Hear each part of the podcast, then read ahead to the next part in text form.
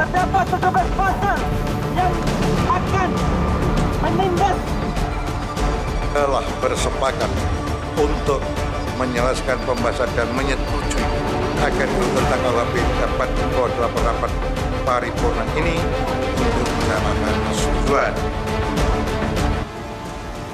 Sejak Senin, kelompok masyarakat di sejumlah daerah melakukan aksi protes menolak pengesahan rancangan Kitab Undang-Undang Hukum Pidana RKUHP karena dinilai sejumlah pasalnya bermasalah. Di Jakarta, ratusan orang yang tergabung dalam koalisi masyarakat sipil melakukan demonstrasi di depan gedung DPR RI di Jalan Gatot Subroto.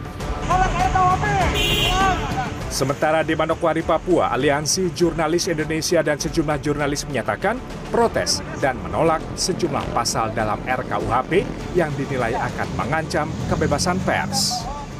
Meski masih menuai polemik, selasa pagi dalam rapat paripurna yang hanya dihadiri 60 orang secara fisik dan 237 orang secara virtual, mayoritas anggota DPR setuju rancangan KUHP disahkan.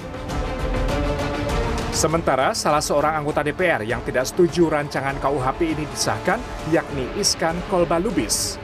Anggota fraksi PKS ini menilai sejumlah pasal yang disahkan terdapat pasal karet. Seperti pasal penghinaan presiden dan wakilnya serta pasal penghinaan terhadap lembaga negara. Jadi saya meminta supaya saya nanti akan mengajukan ke MK ini pasal ini. Saya sebagai wakil rakyat, saya nggak penting mau di, sudah diputuskan di sana nggak penting. Baik, kalau Ya. Begitu Sebentar, catatan- kasih ya, waktu dulu. catatan sudah kita terima Nah, ini karena ada fraksi yang- PKS sudah sepakat dengan Ya, catatan. saya wakil Catatannya rakyat. sudah kita terima. Saya kebing- catatannya sudah kita Tiga terima. menit hak saya. Tapi disepakati, disepakati oleh fraksi Tiga menit PKS. hak saya bicara. Jangan Ini- kamu jadi diktator Bukan. di sini. Ini Anda, Saya akan saya ajukan ke MK. ini kamu. Anda minta mencabut usul yang sudah disetujui oleh fraksi. Saya kasih waktu Oleh karena itu saya sudah Saya cukup minta tiga menit aja. Anda memberikan catatan yang dari fraksi Jangan. Pak Supri jadi diktator di sini. Selain pasal soal penghinaan presiden dan pasal penghinaan lembaga negara, ada sejumlah pasal yang menjadi perbincangan publik. Di antaranya soal perzinahan. Dalam RKUHP, pelaku perzinahan bisa dipenjara satu tahun. Selain itu, yang menjadi kontroversi dan baru adalah pasal tentang santet.